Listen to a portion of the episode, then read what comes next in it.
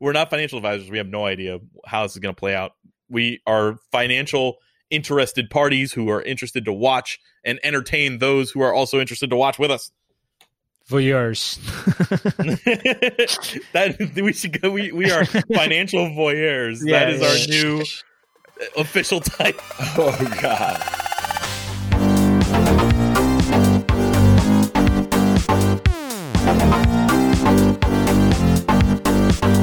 Welcome to another episode of the Crypto Basic Podcast. I'm Brent Philbin. We're here today with Kareem Baruche and, of course, Adam Levy, and we're going to be discussing whether or not Bitcoin is a safe haven asset.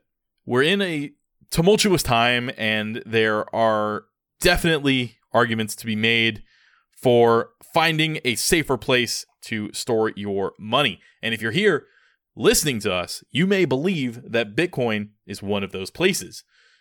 Is it or is it not? Is a question that is on a lot of people's minds, but we are actually going to delve into the statistics behind this, the reasons behind this, and the conclusions that some have drawn as to whether Bitcoin is or is not correlated.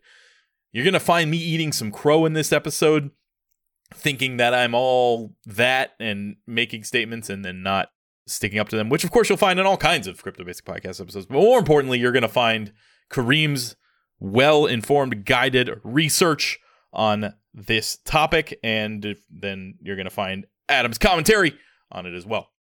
This is kind of the new way we're going to be doing these this content as we explained in the last episode. Our last episode that we released was about stablecoins and the G20 coming up with what they think is an answer to them, what they believe people should be asking, and they kind of make a decision on whether or not they're an existential threat. At the beginning of that episode, I do go over kind of how content is going to be going forward. So go check that out if you want to know that. That's our last episode. That was episode number 233. Coming up in the near future, very near future, we've got an episode on the oil crash where oil went negative. I realize that's not a cryptocurrency. We tied in a little bit to crypto, but it was so interesting from a financial perspective that we wanted to talk about it. And then we also talk about how things could be different in a pandemic world under blockchain in the episode after that. So we've got some really cool episodes coming out over the next week. Stay tuned and you're going to really enjoy them. But for now, let's learn about whether it's actually safe to be in Bitcoin as a safe haven asset. It's episode number 234 of the Crypto Basic Podcast. Can't believe we're that many episodes in. And it's time to get into it.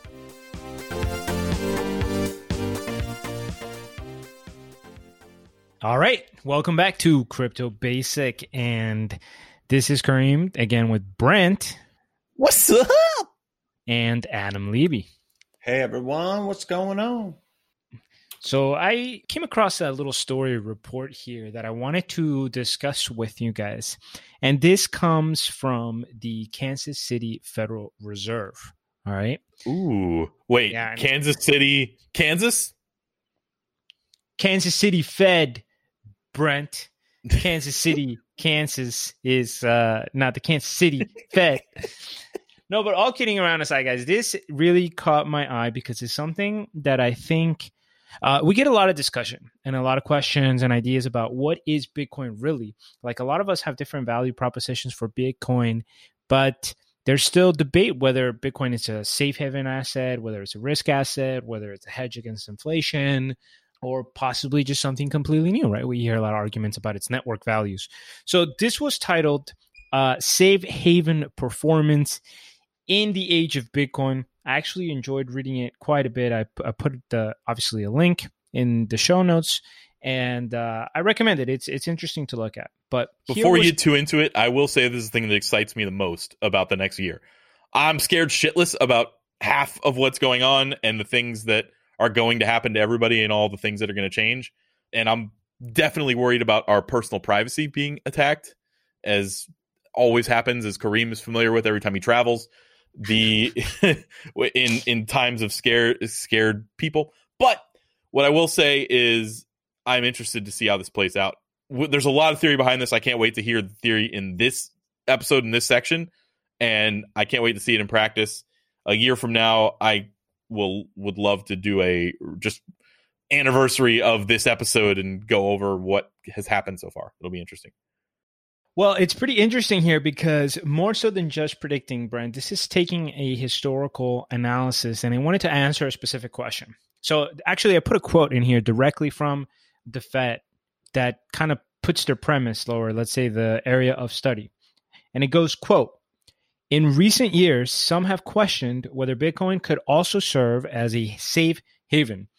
We compare the behavior of government bonds, gold, and Bitcoin from January 1995 through February 2020. And we'll go into a little bit more detail about why they put those dates. That actually makes kind of sense.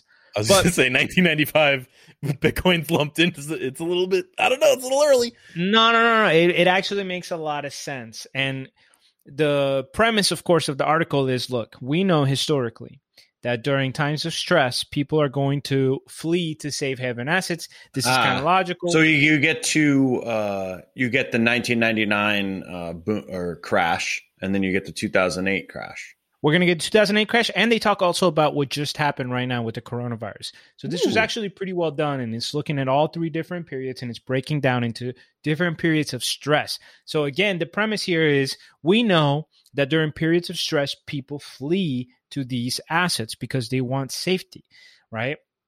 So let's see how the quote unquote quintessential safety asset, which they describe as the 10 year treasury bond for the US, right? Then they look at gold, which of course is another popular safe haven asset. And then we look at Bitcoin. So one of the most important questions that needs to be answered is how do they define safe haven, right? If we're going to answer the question, is it a safe haven asset? We need to understand what safe haven even means. And in this case, they're using a definition that comes from uh, a previous paper that was published, I think, in 2010, that was looking at gold, whether or not gold was a safe asset. And they define it in this way an asset which is uncorrelated or negatively correlated with riskier assets during times of stress. Okay, that I agree with that definition. That is a that is a pretty good definition that I I do not believe they have misrepresented. Perfect. So we can continue from there. Yeah, now, now that is, now that they have my seal of approval. well, I, I think they're going to get a second seal of approval because this is how they frame the hypothesis. You know, I do feel like there's a lot of negativity in the space when it comes to anything governmental. So it's almost like, well, if it comes from the Fed, we can't trust it. If it comes from the G20, as we discussed before, you can't trust it, right? So that's obviously excessive because these people are also professionals and they're going to frame do good papers also and do good research. Here's how they frame Bitcoin and why they are testing it in relation to gold and treasuries. Quote In theory, Bitcoin's fixed supply and algorithm based issuance should allow it to be independent from traditional markets, which could make it a desirable asset in times of economic stress. Ooh. Which is a fair proposition, right? Yeah. That is what we're saying. In theory, Bitcoin's fixed supply should give it this kind of quality. But now we're actually examining whether the 10 year treasury note and gold and Bitcoin, how they actually correlated with the daily returns of the S&P. We're using the S&P 500 as a proxy here, right? But it's a fair proxy. S&P 500 is a bundle of companies. We can look at their performance and it essentially serves as a abstract figure for how our securities performing on a regular basis. We'll look at that daily rate of return and compare the correlation of gold to that daily return and the correlation of the 10 year treasury bond to that daily return. Interesting. So, so I, I, will stop you real quick. I have a good friend who I've told him before when we've been arguing about this kind of thing. I said, You, he's a big gold guy, right? And I say, I think you believe in gold for the same reasons that I believe in Bitcoin and cryptocurrency. And he thinks I'm insane and like you know there's there's different pieces of the the puzzle where you'll run into resistance when i'm trying to kind of explain that once i start with such a ridiculous hypothesis in his mind he might not actually listen to the pieces that are correlated but you know i've been chipping away at that uh i've been chipping away at that i mean it literally has been explained to be Bitcoin. depending on where we go in this episode I might make it required listening for him to continue arguing with me. So you know who you are if you're listening to this episode. You know exactly who you are. Does it I begin with say a anything. Well, no, so no, no, no, here's, no. I, uh, you guys don't know him. But you guys Oh, don't know okay. him. But but guys, I'm gonna I'm gonna flip the light, and uh, unfortunately, this might be a little bit of a spoiler. But you know that sometimes we like to bring things that challenge our own views. Uh oh. So this might be required listening. You shouldn't have spoke. You shouldn't have said that. Might be my required- it might be your required listening. And also, Adam, I know that Bitcoin has been described as digital gold, absolutely, by people in our space which share our views. Uh, but the question is, is it really or does it really? Now, before we keep going, I want to make it clear and I want to remind all of us that this isn't asking the question, does Bitcoin have value? And this isn't asking the question, does Bitcoin have a future or will Bitcoin go up? This is specifically challenging the premise that Bitcoin behaves like a safe haven a- asset in a time of stress. That people think to themselves, wow, I want something really safe. I want to make sure that my money uh, isn't swinging around with the stock market. Therefore, I'm going to buy a bond. Therefore, I'm going to buy gold. And the question is, do people buy Bitcoin for that reason? Well, I I do want to just like kind of. I'm gonna take a swipe at it. I, I, think love it. that- yes, let's do it. I think that the past, like a couple weeks ago, a couple months ago, with coronavirus, when things were everyone was in full panic, Bitcoin was very tied to the market, and I think for the most part, the past month, month and a half, it has been. Which doesn't seem very good to be kind of a store of value. You want it to kind of be, I would, I would assume you want it to go conversely, correct?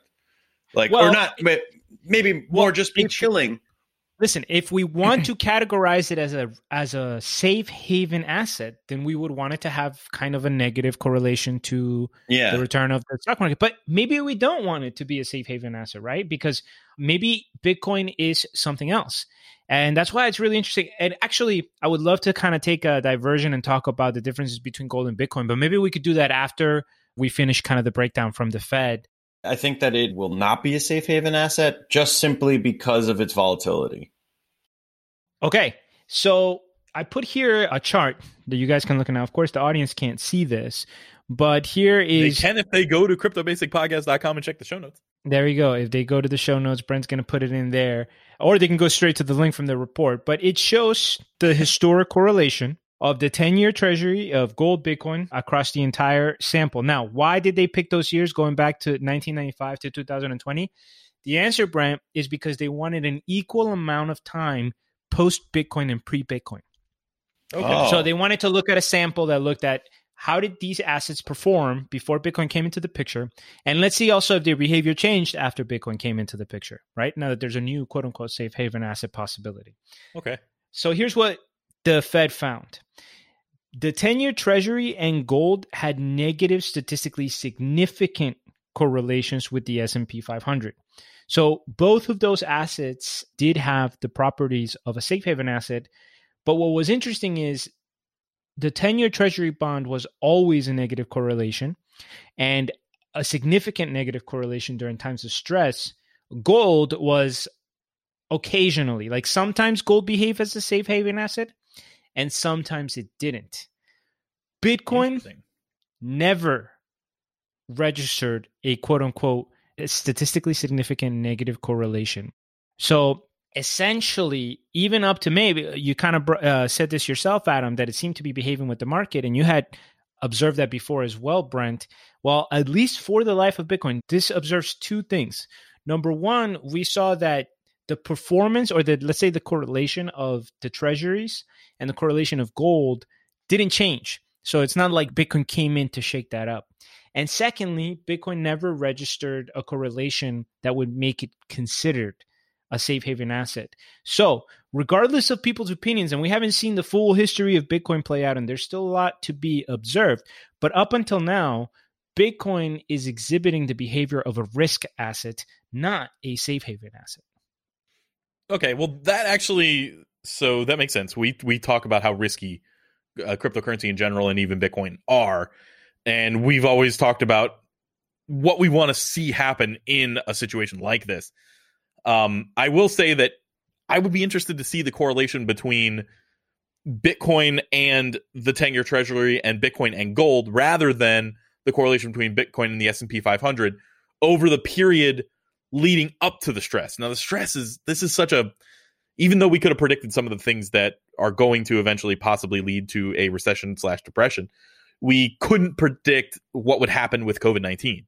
So that is black swanny enough that I would like to see the correlation of the last eight years of the 10 year treasury versus Bitcoin and if there is anything at all.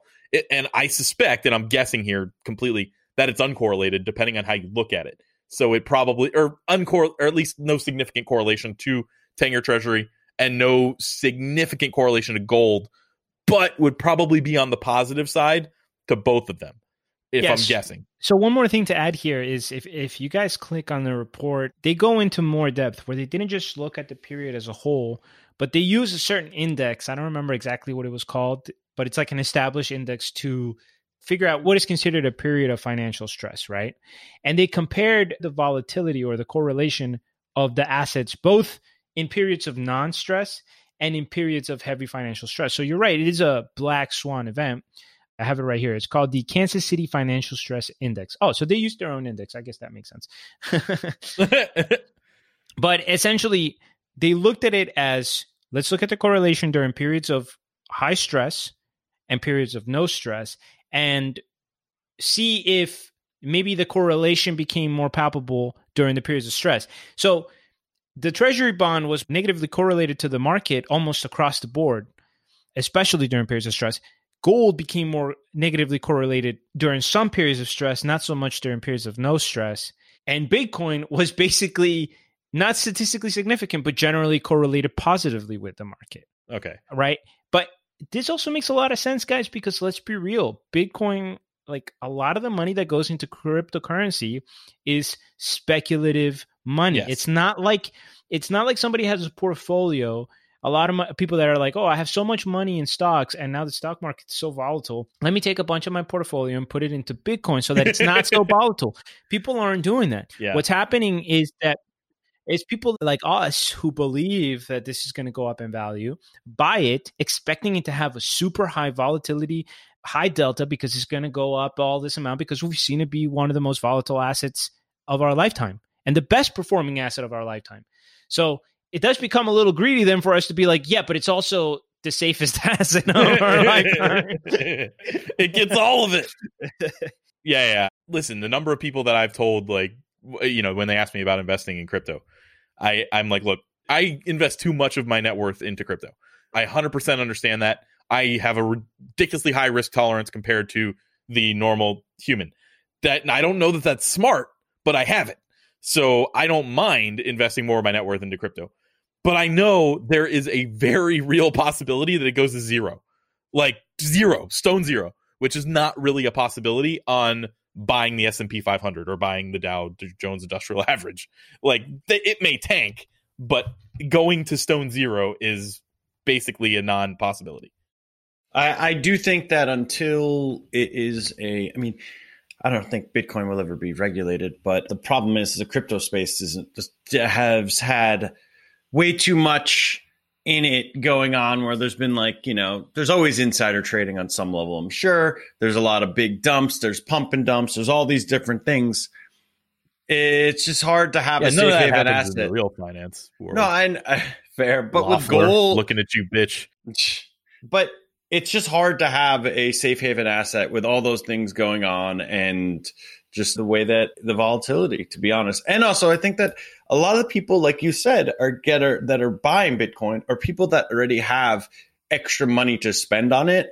They're not necessarily being like they're not like like a Brent. Most of them that are like that advanced that are like, all right, I'm going to hold this as a store value. It's going to go up. We're going to have you know a large portion in you know yeah, of my savings. Even the people like Brent, even the people like Brent, it's he knows it's a high risk gamble. Yeah. It wasn't. It wasn't yeah. a. It wasn't a play to reduce his risk exposure. It was a play to take more risk and increase his prof possible rewards. You know exactly. And I just want to finish that the comment off by saying that those people in times of stress for the economy, whatever, they will pull that money out a lot of times, and they because they just need cash or they need this. So it's like I, I just don't think that we're there yet. As far as a safe haven. This is interesting in the direction that it goes because we could think about assets in different ways. So I do think I'm going to add as a little defense of Bitcoin that there is, let's say, one more scenario where I could see Bitcoin increasing here in its value in relation to the treasury note.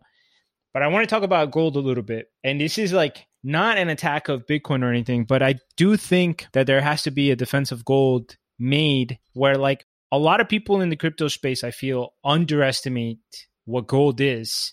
Almost as if like people the reason gold is valuable is because everybody thinks it's valuable and everybody always thought it was valuable, therefore it's valuable and that's it. So like people can just easily shift over to Bitcoin and think, well, now I think Bitcoin is the same valuable, right? And I'll admit that I used to have more of a negative bias about gold because my only exposure to it was like listening to radio commercials on conservative radio, trying to get people to, you know, buy gold. Blah, blah, blah. So it just totally felt like a scam, right? But the reality is that gold has certain types of inherent value that are unique. Like the best way I can explain this is we can't make more gold, right? Like regardless of how technologically advanced we get, we're now we're making virtual reality and we could be bro, we can get to the point where we're uploading our consciousness into stuff.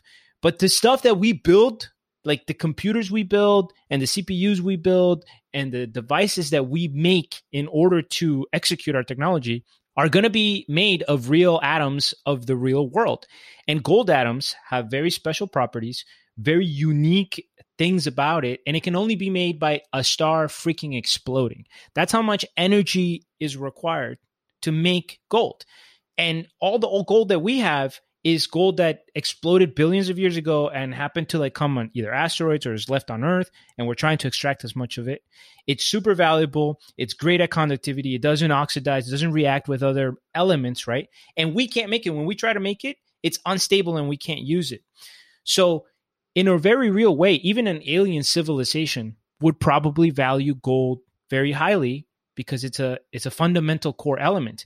Bitcoin, on the other hand, just to point out, even on Star Trek.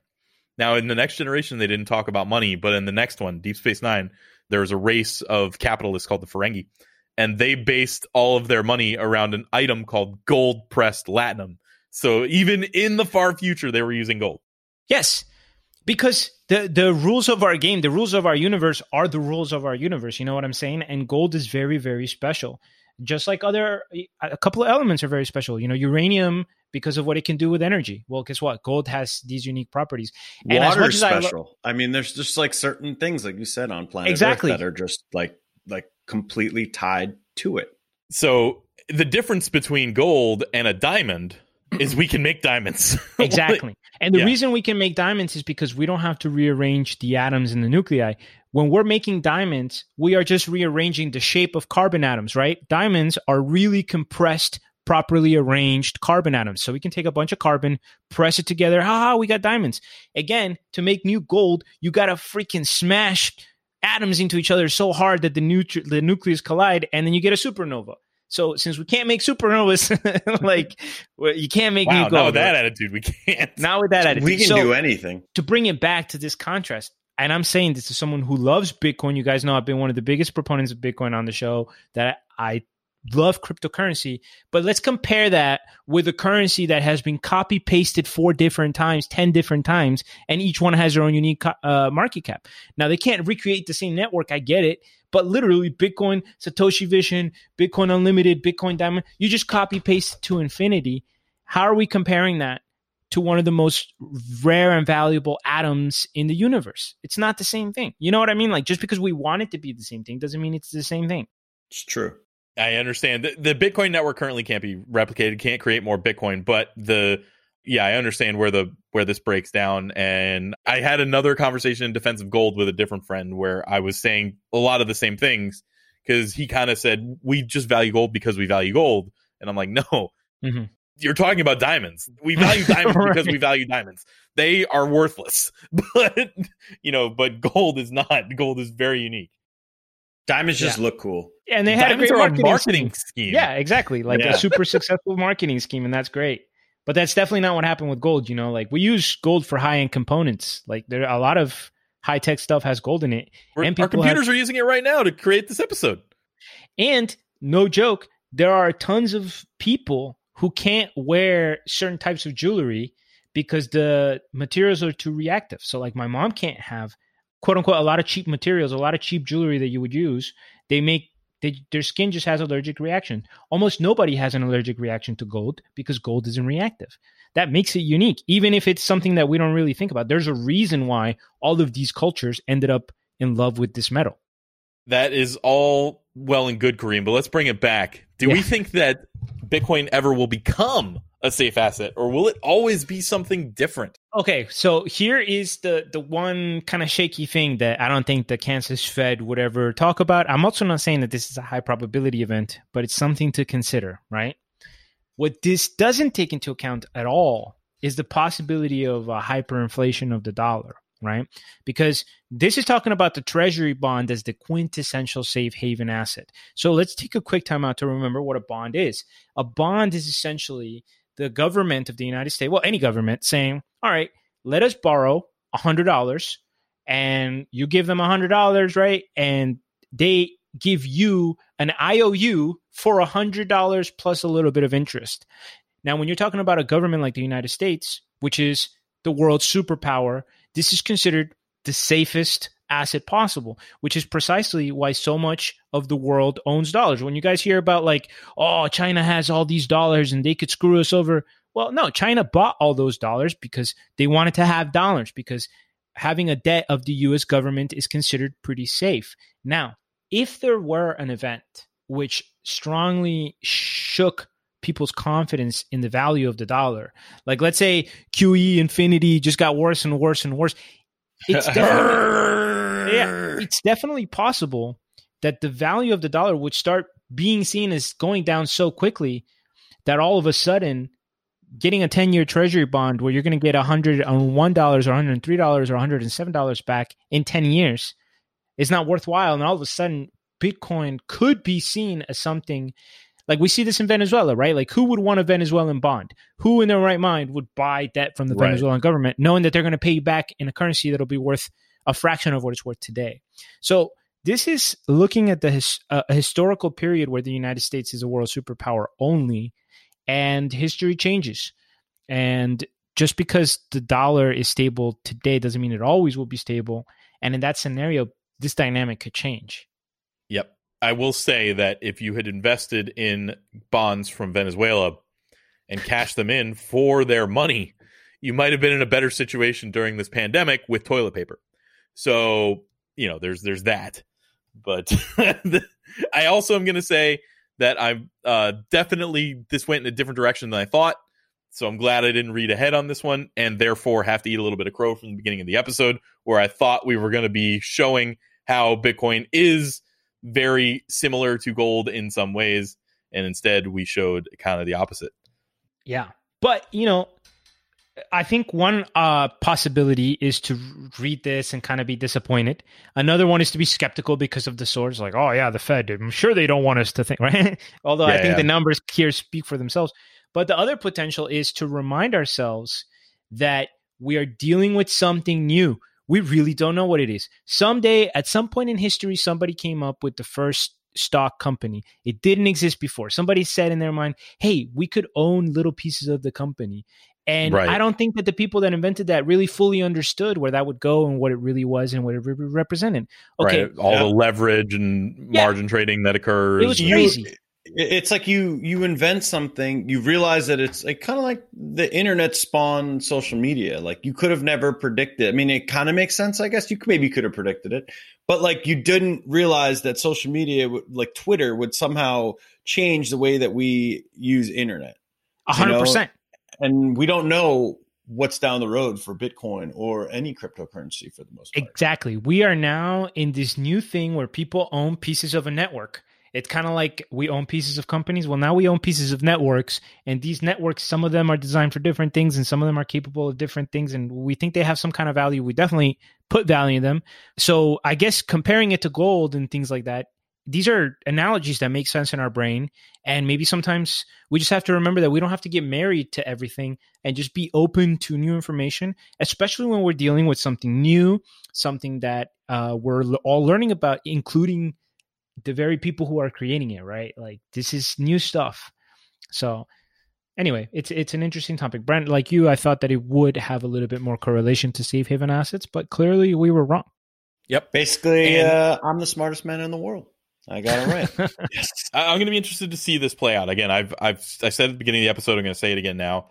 I don't know if being in crypto is the right answer during this coming crisis.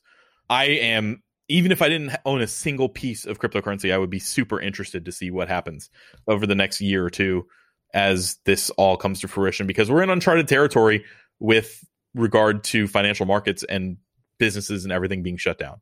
So we're in uncharted territory with this asset. We're in uncharted territory with what's going on in the world. And anytime there's uncharted territory, there's opportunity and there's fun to be had.